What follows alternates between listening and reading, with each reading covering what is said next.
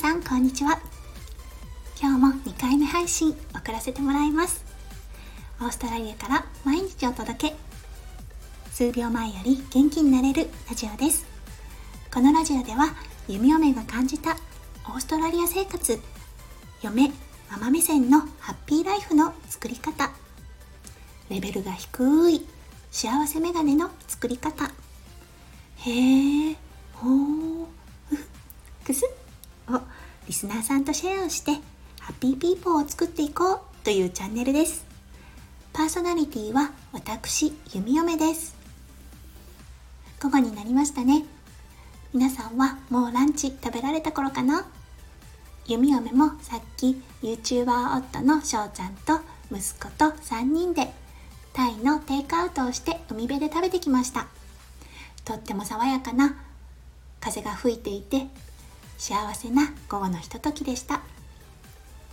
さて今日は海辺を歩いていて春というかもう夏の風を感じたのでちょっとオーストラリアの天気についてお話ししようかなって思ってます。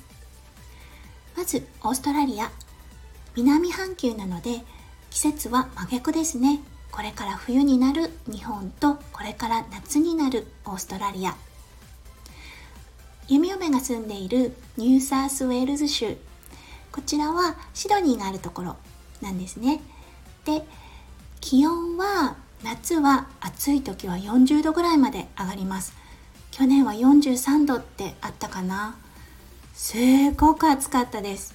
プラスなんかね昔はなかったジメジメ感がね最近感じられるようになって弓嫁が初めてオーストラリアに来た15歳の頃の夏のイメージってすっごいカラッカラっていうイメージがあったんですよね。外じりじり照りの暑さの中歩いていても汗もかけないくらいというかもう汗をかいたらそのまま蒸発するんじゃないかっていうくらいカラッカラの夏っていうイメージがあったのがほんとここ最近かな？なんかちょっとジメジメして息苦しいような夏に変わってきたんだよね。そしてねオーストラリアの気候弓嫁ちょっと面白いなって思うんだけど風がね急に変わったりするの。オーストラリアではねサザリって呼ばれてるんだけど南極からね冷たい風がグワーって吹いてくるんだよね。でそうなるとさっきまで40何度あったのが一気にギューンって20度ぐらいまで下がっちゃうの。冬のサザリーはね死ぬ寒い。だけど夏のサザリーはもうほんと救い。暑くてムシムシしててオーストラリアレンガの家が多いからねレンガも温まっちゃってもう蒸し風呂状態のお家が急に爽やかな風がねバーって入ってきて「わーサザリー来た!」みたいな感じになるの。まあそれでも乾燥している夏っていうのには変わりがなくってプラスユーカリだよねユーカリとっても油を含んでるよねオーストラリアにはもう至る所にあるからそれが乾燥とマッチしちゃってまあ人為的にね起こされるブッシュファイヤーもあるんだけど夏はブッシュファイヤーよく起こっちゃうんだよね。2年ぐらい前だよね。大きなブッシュファイヤーがあって日本からもレスキューの人たちが来てくれたよね。今年はどんな夏になるかな？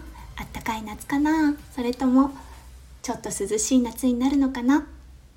日本はどうでしょうね？今年は暖冬になるのかな？それともめちゃめちゃ寒い厳しい冬になるのでしょうか？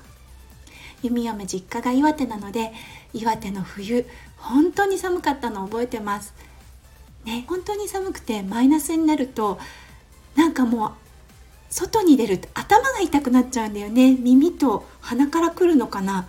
なんかもうキーンってなってまるでかき氷食べた後みたいな感じ。今でもしっかり覚えてます。これから冬に備えて夏に備えて体調管理万全にしていきましょうね。